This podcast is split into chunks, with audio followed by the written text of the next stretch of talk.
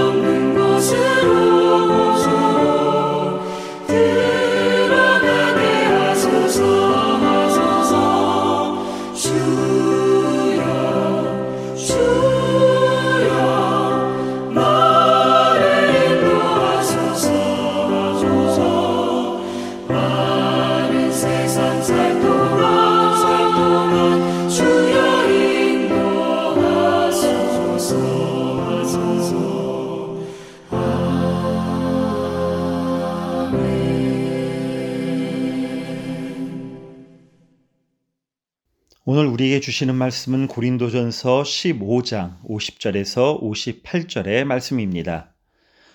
형제들아 내가 이것을 말하노니 혈과 육은 하나님 나라를 이어받을 수 없고 또한 썩는 것은 썩지 아니하는 것을 유업으로 받지 못하느니라.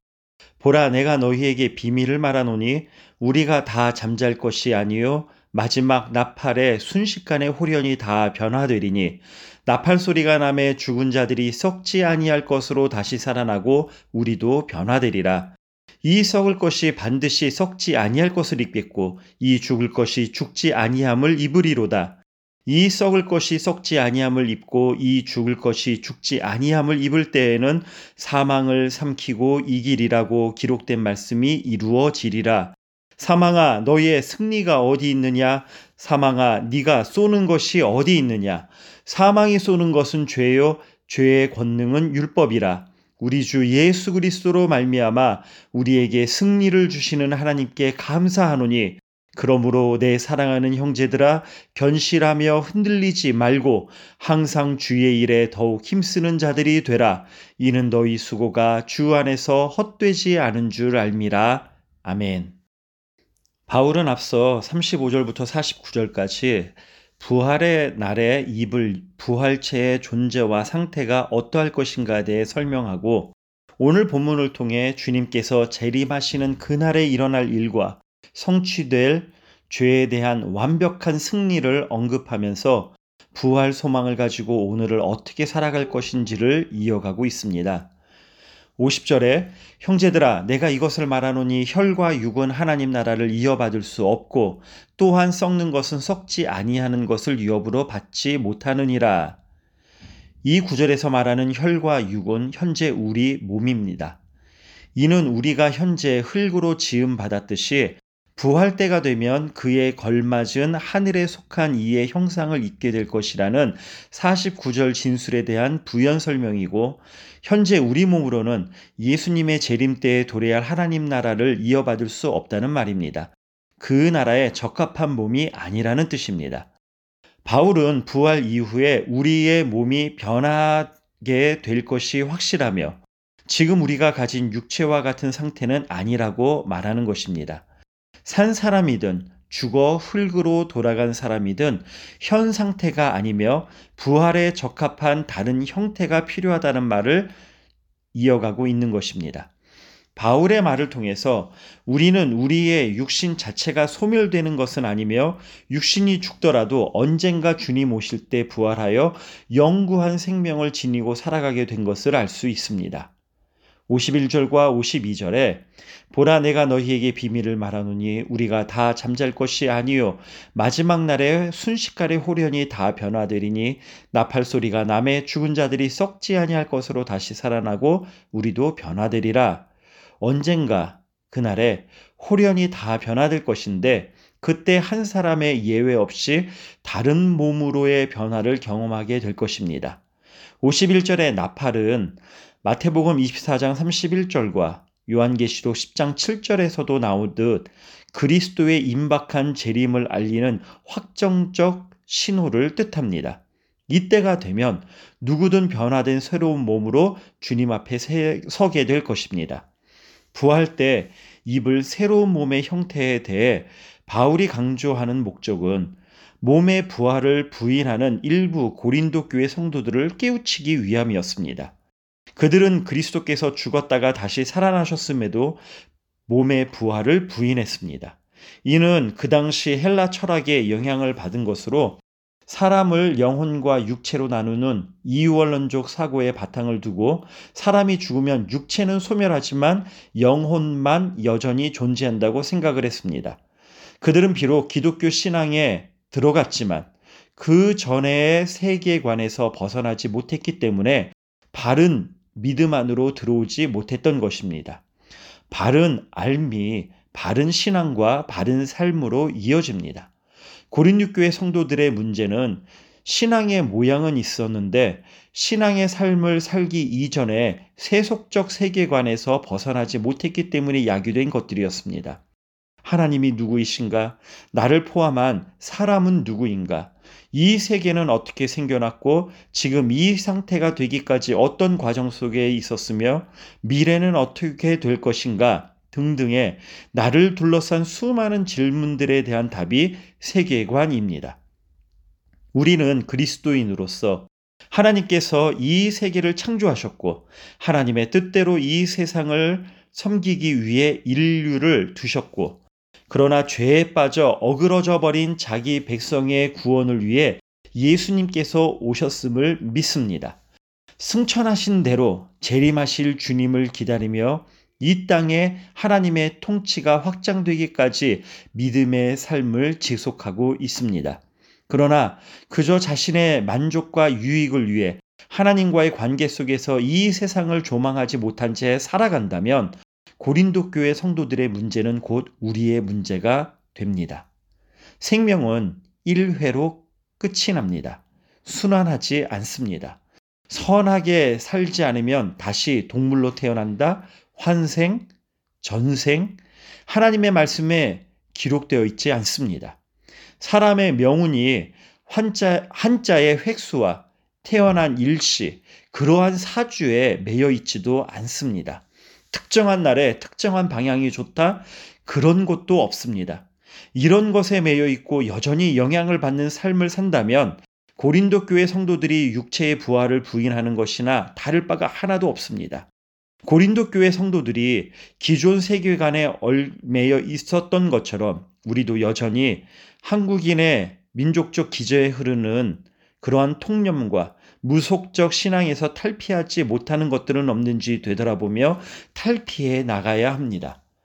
주님이 알려주신 진리 속에 우리는 진정한 자유를 경험하게 되는 것입니다. 54절부터 57절에는 부활 때 이루어질 사망에 대한 완전한 승리와 이 승리를 주신 하나님께 대한 찬양과 감사가 표현되어 있습니다. 55절과 56절에 쏘는 것이라고 번역된 헬라어 켄트로는 쉽게 말하면 독침입니다. 전갈의 독침 같은 치명적인 상처를 주는 것을 의미합니다. 사망은 죄라는 무기로 우리를 둘러싸 위협하고 넘어뜨립니다. 이 죄가 사라지면 죽음은 더 이상 우리를 통치할 수 없는 것입니다. 예수님의 구속 사역으로 우리는 죄에서 이미 노임 받았으므로 사망은 무기를 잃어버린 것이고 더 이상 우리에게 상처와 고통을 줄 수 없게 됩니다.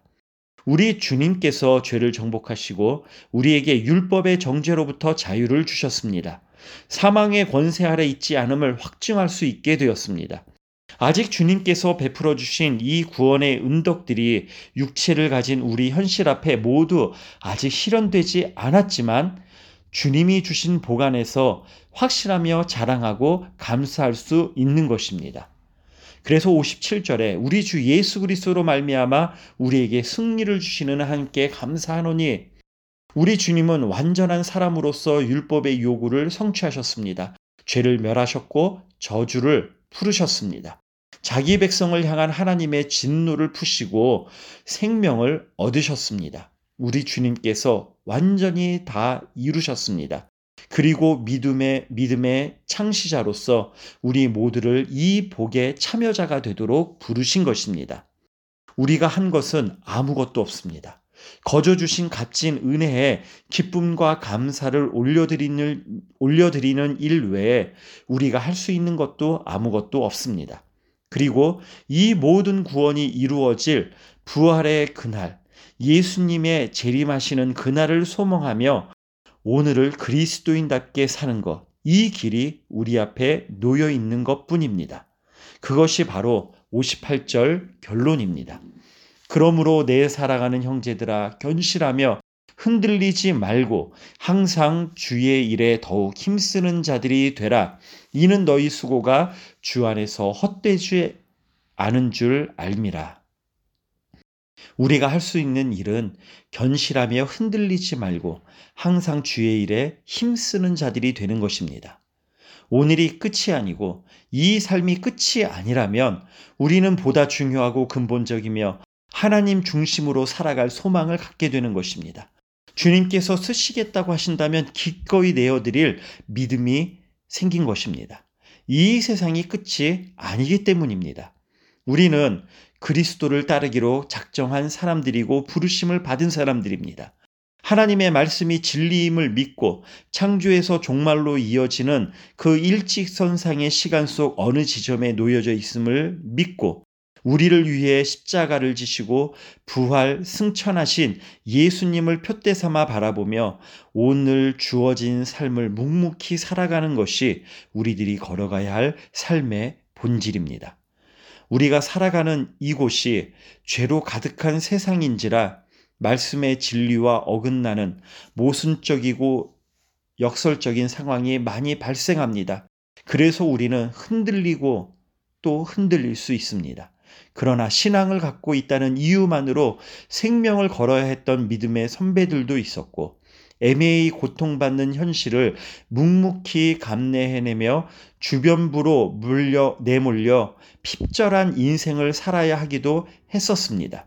그럼에도 믿음의 삶을 포기하지 않았던 것은 자기 백성을 찾아오시고 부활시키셔서 그 억울한 마음을 시원해 주실 때가 있음을 믿었기 때문입니다. 그렇게 흔들리지 않고 견실하게 살아온 신앙을 열매 맺게 하시고 상 주실 것임을 알고 있기 때문이었습니다. 그러기에 언젠가 오실 주님을 묵묵히 기다리며 주님의 일에 힘쓰는 오늘 하루와 이 한 주간으로 보내시기를 주님의 이름으로 축복합니다. 기도하겠습니다. 하나님 아버지, 죄의 구렁텅이에서 불러내어 구원을 주신 은혜에 감사하지만 여전히 머물렀던 곳에서의 생각에 익숙하여 말씀의 가르침을 오전히 온전히 따르지 못하고 살아가는 우리의 모습은 없는지 또 되돌아 봅니다. 언젠가 다시 오실 주님을 기다리면서 오늘 우리가 헤쳐나가야 하는 현실에 절망하거나 혹은 안주하는 그러한 모습이 우리에게서 없도록 믿음의 믿음을 더하여 주시옵소서. 부활의 때, 부활의 몸으로 죄를 이기고 승리하는 날이 도래할 것임이 가까움을 믿고 항상 견실하게 말씀의 진리 위에 바로 서서 주님께서 원하실 때 기꺼이 우리 자신을 내어드릴 수 있는 삶을 살아가도록 도와 주시옵소서. 주님, 코로나19로 인해 여전히 어려움 가운데 있는 많은 사람들 기억하여 주시고 이 땅 가운데 긍휼을 베풀어 주시옵소서. 예수님의 이름으로 기도드렸습니다. 아멘.